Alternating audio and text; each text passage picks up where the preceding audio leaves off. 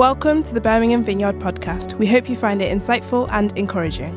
If you want to find out more about us, head to our website, birminghamvineyard.com. Okay, we've got to the end of James, and we're looking at the fifth chapter and verses 13 to 20. And it's James continuing his practical pastoral advice. He's full of it. And um, this is what he says here Any among you in trouble? Let them pray. Is anyone happy? Let them sing songs of praise. Is anyone among you ill? Let them call the elders of the church to pray over them and anoint them with oil in the name of the Lord. And the prayer offered in faith will make the sick person well the Lord will raise them up. If they've sinned, they'll be forgiven. Therefore, confess your sins to each other and pray to each other so that you may be healed. The prayer of a righteous person is powerful and effective. And at that point, James goes on to give as he has done all the way through this letter, he goes on to give a, an illustration from the Old Testament. And this time he comes up with Elijah. He said, Elijah was a human being, even as we are. He prayed earnestly that it would not rain. And it didn't rain in the land for three and a half years. Again he prayed, and the heavens gave rain, and the earth produced its crops. My brothers and sisters, if one of you should wander from the truth and someone should bring you back, that person, sorry, if, some, if one of you should wander from the truth and someone should bring that person back, remember this whoever turns a sinner from the error of his ways will save them from death and cover over a multitude of sin. So let's pray. Holy Spirit, we invite your presence to move in power through the words of Scripture and through the words of exposition that we share together now. In the name of Jesus, amen. So, coming to the end of James, where he continues his advice concerning a faith that works. I don't know if you remember, but that was on the slide at the beginning that we had there that James, a faith that works. So the focus today is, is prayer. And in this passage, it talks about powerful prayer or praying powerfully, whichever way you want to express it. Now, you had a question at the beginning. Uh, if someone said to you, what, what is prayer? What would you say to them? Anybody got any uh, thoughts about that? What would you say? Sorry? Conversation with God. Yes, good. Any more than that? Making time to speak to God and to listen. Making time to speak and to listen. Does anybody find listening difficult to God? Yeah, I do. I have a lot of trouble with that one. Yeah, okay. Conversation with God, it comes in a whole range of modes, doesn't it? A whole variety. There's praise and singing of praise, that's prayer. Thanking God, asking God, listening to God, confessing to God, declaring the truth about God. There's a whole host of, of ways in which prayer is manifest. But as, as you said, Ruthie, the the foundation of all that is communion, contact with, connection with an eternal God. Now, wait a minute. He, in the beginning, created the heavens and the earth. And we, a little dot, a bit of dust in the whole of this creation, we get to be able to connect in some way. It's incredible. It's incredible. I like to think that prayer is like this anybody can talk to God at any time about anything in any circumstances. It's not confined to people who wear collars, and it's not confined to people who go gently to church. It's not confined to holy people. Anybody at any time, in any circumstances, can call on the name of God.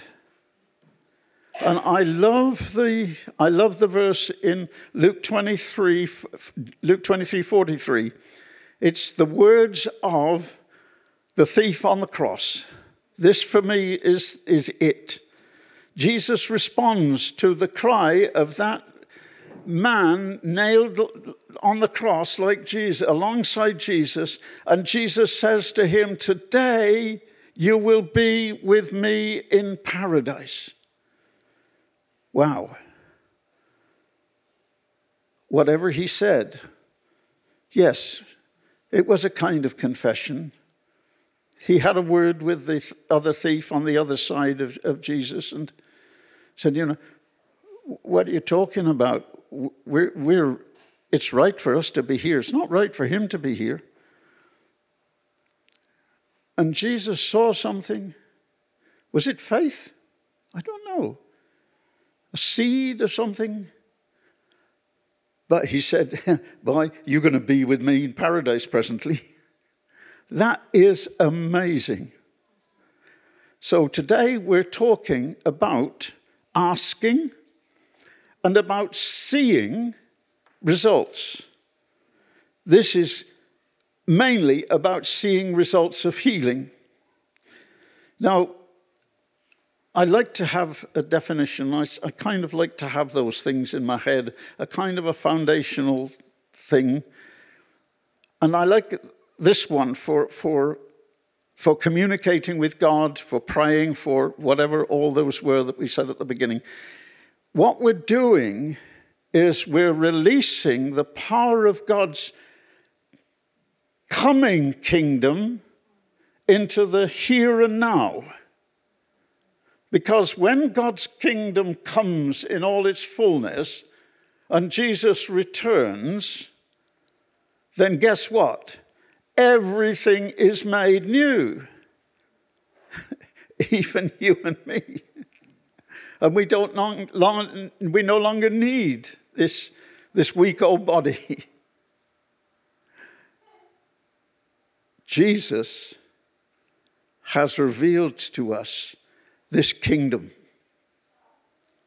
And this kingdom in what we call the now, but the not yet the now and the not yet make sense when our prayers are answered and the kingdom to come is demonstrated in the here and now. And we see that, definitely see that in healing. Now, James gave an example of Elijah.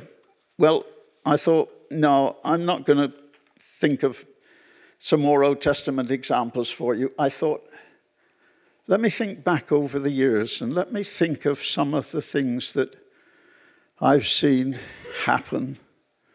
And perhaps we can learn a little bit from that.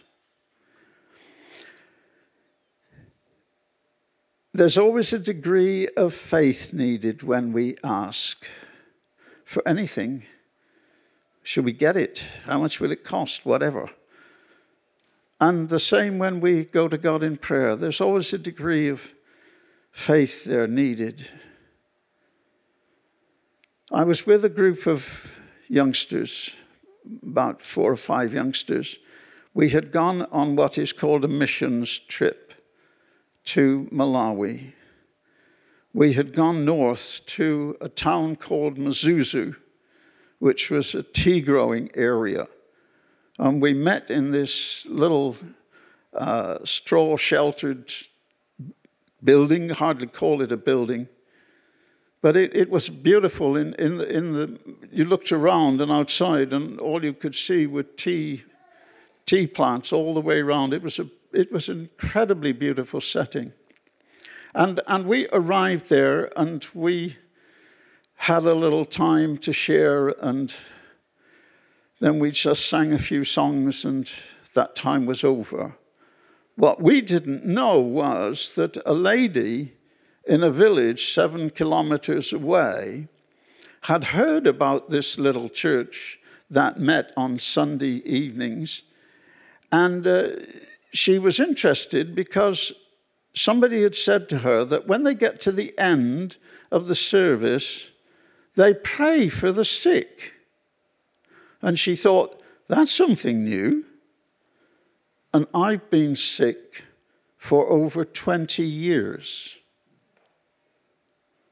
So she set out walking the 7K to find this little. We had ridden in, in a vehicle. Well, yeah, you could call it a vehicle. We'd ridden there. And we'd arrived. Everything was finished. It was over. And just as I was moving through to, to go for the side, one of the leaders of the church came to me and he said, uh, Pastor, uh, there's a lady who would like us to pray for her. And I was just going to say to him, Well, now, why don't you and your elders go and pray for her? But there was something just in my, in my spirit, I just felt that wouldn't be the right thing to say at that moment. So I, I got the other youngsters, the, the four or five who were with us, and this lady was sitting in the, in the pastor's house I mean, the house is really a bit too grand a word for it, but it, it was where he and his family lived. And she was sitting in a chair. And uh, one of the youngsters next to me said, Oh, good, we can lay hands and pray. You know, ladies laying hands on ladies. Oh, yeah, okay, I get it. But they all wanted to lay hands on this lady and pray. And something in my spirit said, No. And I, I'm getting a bit confused now. No, in this situation? I, they told me that she'd walked 7K. But as the Lord said no, He said, Watch. And so I said to the guys, just, just watch. And as she sat there, something began to move. And I, I, I, can't really describe it, but it was as though there was this movement, this kind of ripple, up and down, up and down. I said, Watch. I think God's doing something. So this went on for about five minutes this rippling. And I went to the lady and I said, would you, would you put your hand just across your heart like that?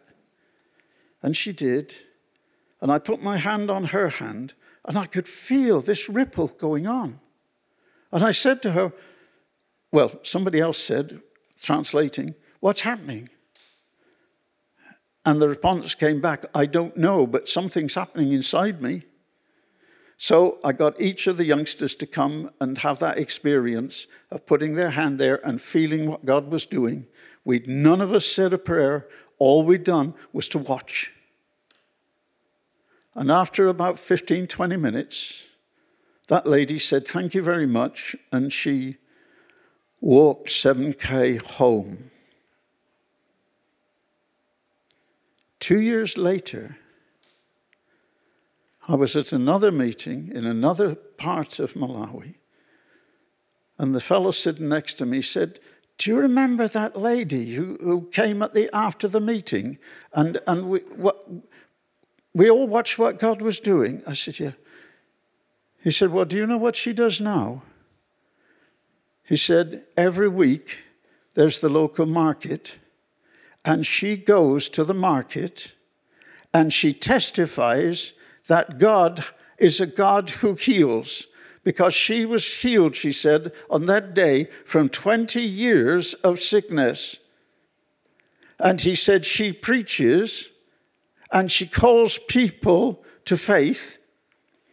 And he said, We've lost count of the number of people, but it's in excess of 500. God says, Watch. I learned something that day. I'll never forget it. You know what it was? Not to jump in, just watch to begin with. You don't know what God's up to when faith is there. Her faith and our faith and God's activity.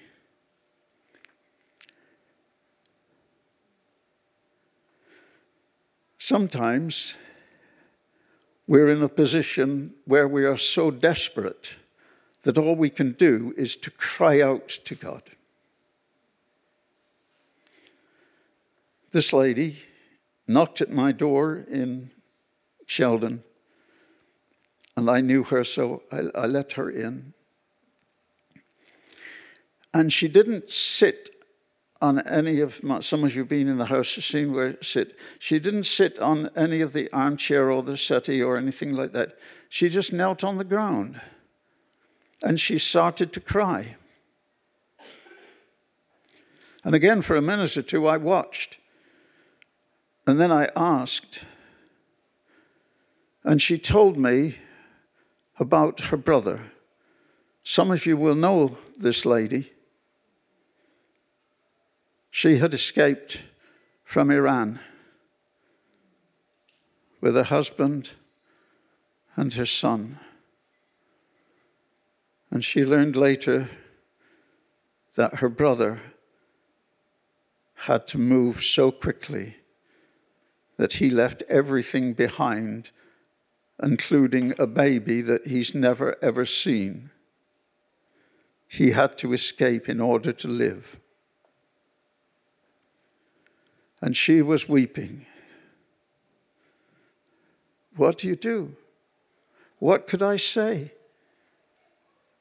Well, she'd come to me clearly because she wanted me just to share that experience and pray with her in that desperation that with tears just running, she couldn't talk a lot of the time.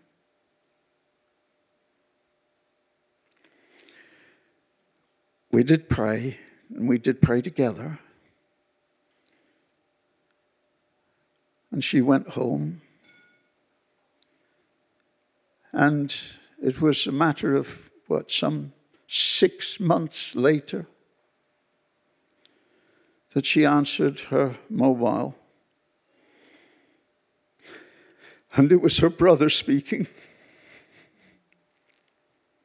And he was in England and he was in the safety of a hotel for asylum seekers in Bournemouth. Sometimes you go to God out of sheer desperation. I met him, and he's going to tell me one day his story. A cry of desperation, yeah, but also persistence. Sometimes you have to pray once and pray again and pray again and pray again and pray again. One of the questions I got asked in, in Africa once was How many times have you raised someone from the dead? oh dear. I confessed, of course, that no, that's not been my experience. But, and it's a big but, I, I did have a close encounter once. This uh, lady was part of the, the family at Small Heath. She was a nurse at East Birmingham Hospital. And uh, she'd been there for about three, four years. And uh, she began to suffer with uh, un, sort of uncontrollable flexes in her arms or her legs. Sometimes that she would she would fall, uh, and sometimes she would drop things. But because she was in the situation of being in the hospital there, they, they, they took some notice of her because they loved her very much. And uh, they got a consultant to, to see her and see what was going on. And apparently, she'd got some rare condition, and I can't pronounce it, uh, and I can't spell it. Uh, so just believe me that it was, it was a rare condition. And it, it had to do with her spine, and there's fluid in your spinal column, apparently. But there are baffles in the spine that stop the, the fluid rubbing up and down. Uh, and this, this, this was as it was explained to me those years ago, so bear with me. She had not got the baffles, and the, the constant movement of this, this fluid had worn through the shield of the nerves. And, and so it was short circuiting the message of the brain, uh, and, and she couldn't control what, what was happening anymore. So the consultant uh, talked to the family, and the family asked me to be there with the consultant. And, and I heard him describe what he was going to do. He was going to take some little bits of bone and he was going to make some baffles and he was going to put these, implant these just at the top of the spinal column to stop the fluid going up and down. So we prayed for her uh, the, the day she was going to have the operation. And about six o'clock in the evening, I got a phone call from the family and said, Would you come? We're going to, we're just going to see mum, and, and the consultant wants to see us. So we went, and uh, the consultant was very explicit but very sad um, that the operation had been a success in one sense, um, but she'd suffered quite uh, a major bleed and she had lost consciousness, and uh, the outcome was totally, totally uncertain. So we went in to see her. She was in, lying there in the bed and unconscious, and we prayed and went home. The next day, I felt stirred to go. It was the hospital towards Warsaw Way where she was. I, I felt that I ought to go. And so I went and I, I, walked in to a side room. Somebody told me she was in a side room, and I, I, was going through the side room door. And as I went in, the nurse was just lifting up the white sheet and putting it over her face. And I said, Just a minute. I said, What's happened? And she said, uh, Well, we've done all we can, and we think this is the end. I said, Do you mind if I pray? Well, she said, If you think that's going to do any good, you can, yeah. So I just sat there and I prayed. And the next day, I felt the Lord say, Go again. And I went again, and the white sheet was covering everything just up to here. And she was uncut, she hadn't get, regained consciousness at all. Six days the Lord prompted me to go. I don't know. He prompted me to go. I had no idea what was going to happen, of course. But I was sitting here and she was in the bed there, and I was looking down. And all of a sudden, I saw the sheet, the white sheet, ripple. And it was her big toe. And it just moved a fraction. So I went off to the nurse and I said, Nurse, come, could you come? Because I, I said, Something you ought to see. And she said, What is it? I, I said, I, I, think her big toe moved. And it, no, of course not. And I said, but will you come? And she said, yeah, okay, I'll come. So she came, and of course, the sheet didn't move, did it? But nurse was obviously running out of time or patience or something. But just as she was about to go, she said, and the sheet rippled. Now, cutting a long story short, because it was a long time, that ripple was the first response of life that they had seen in over a week. And that was the first of a long journey to recovery. She did recover. Visiting her at home many weeks after she had recovered, while she was in the, while she was in the bed, the hospital bed, the first time I saw her, she had, I counted them, she had 22 different connections to her body with wires and, and all sorts of things. So I thought, well, this is pretty serious business. And uh, I, was, I was talking to her, and she said, Did I ever tell you what was happening to me when, uh, when you were praying for me? And I said, No, you didn't. I said, Please. And she said, Well, she said, I loved my dad. I loved my dad. And my dad died. And I was so upset when my dad died. She said, But when, when I was what, unconscious? Yeah, I said, okay. When I was unconscious, she said, I had a time when I heard my dad calling. And she said, I, I looked and he was on the other side of a river. And he was saying, Come on, come on over, come and join me. Come on, my beloved, come on over. And she said, I was so nervous, she said, that I just took a few steps. She said, But this river, it was quite wide. And he was shouting, Come on over, come on over. It's good here, it's good here. And she said, I put my foot in the water and drew it out because it was so cold. And I said, Which foot did you put in the water? And she said, My right one, and it was a right big toe that I saw move. And I'm quite confident that that was happening when we were praying for that lady. Sometimes prayer involves persistence. And the last one the boring one routine, routine. When I was, when I was little, oh, was that the time? Okay.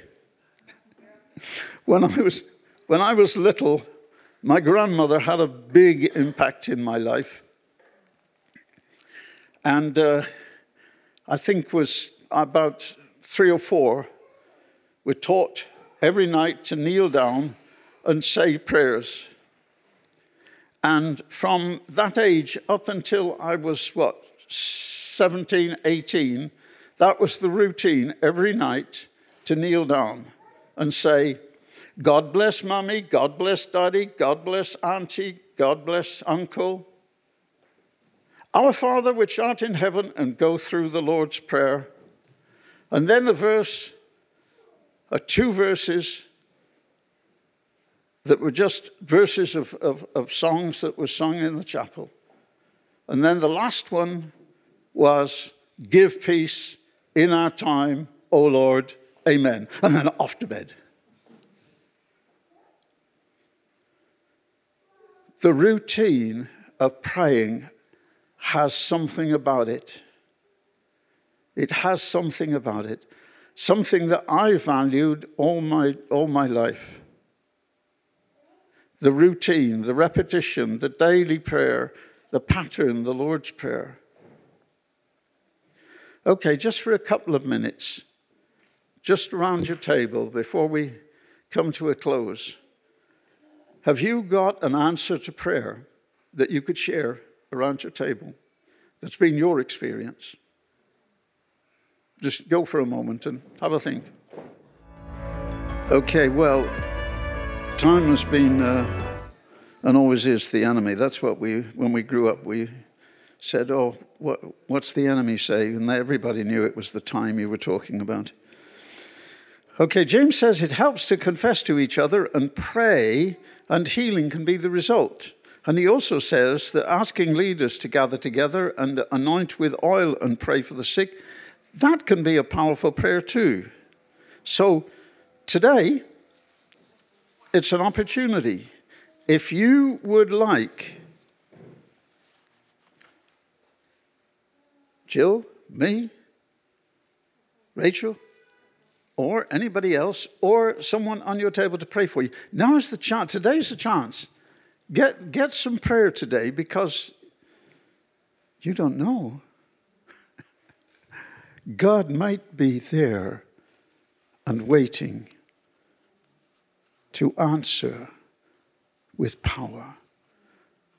And don't forget, anybody, anytime, anywhere, any situation, you can talk to God. Even in an Anglican church. I don't think they mind. We hope you enjoyed the talk and found it helpful. We'd love to welcome you to one of our gatherings. We meet in multiple locations at multiple times on Sundays, as well as in midweek small groups across the city. More information on all of these can be found at our website, birminghamvineyard.com. Thanks for listening. Have a great day and God bless.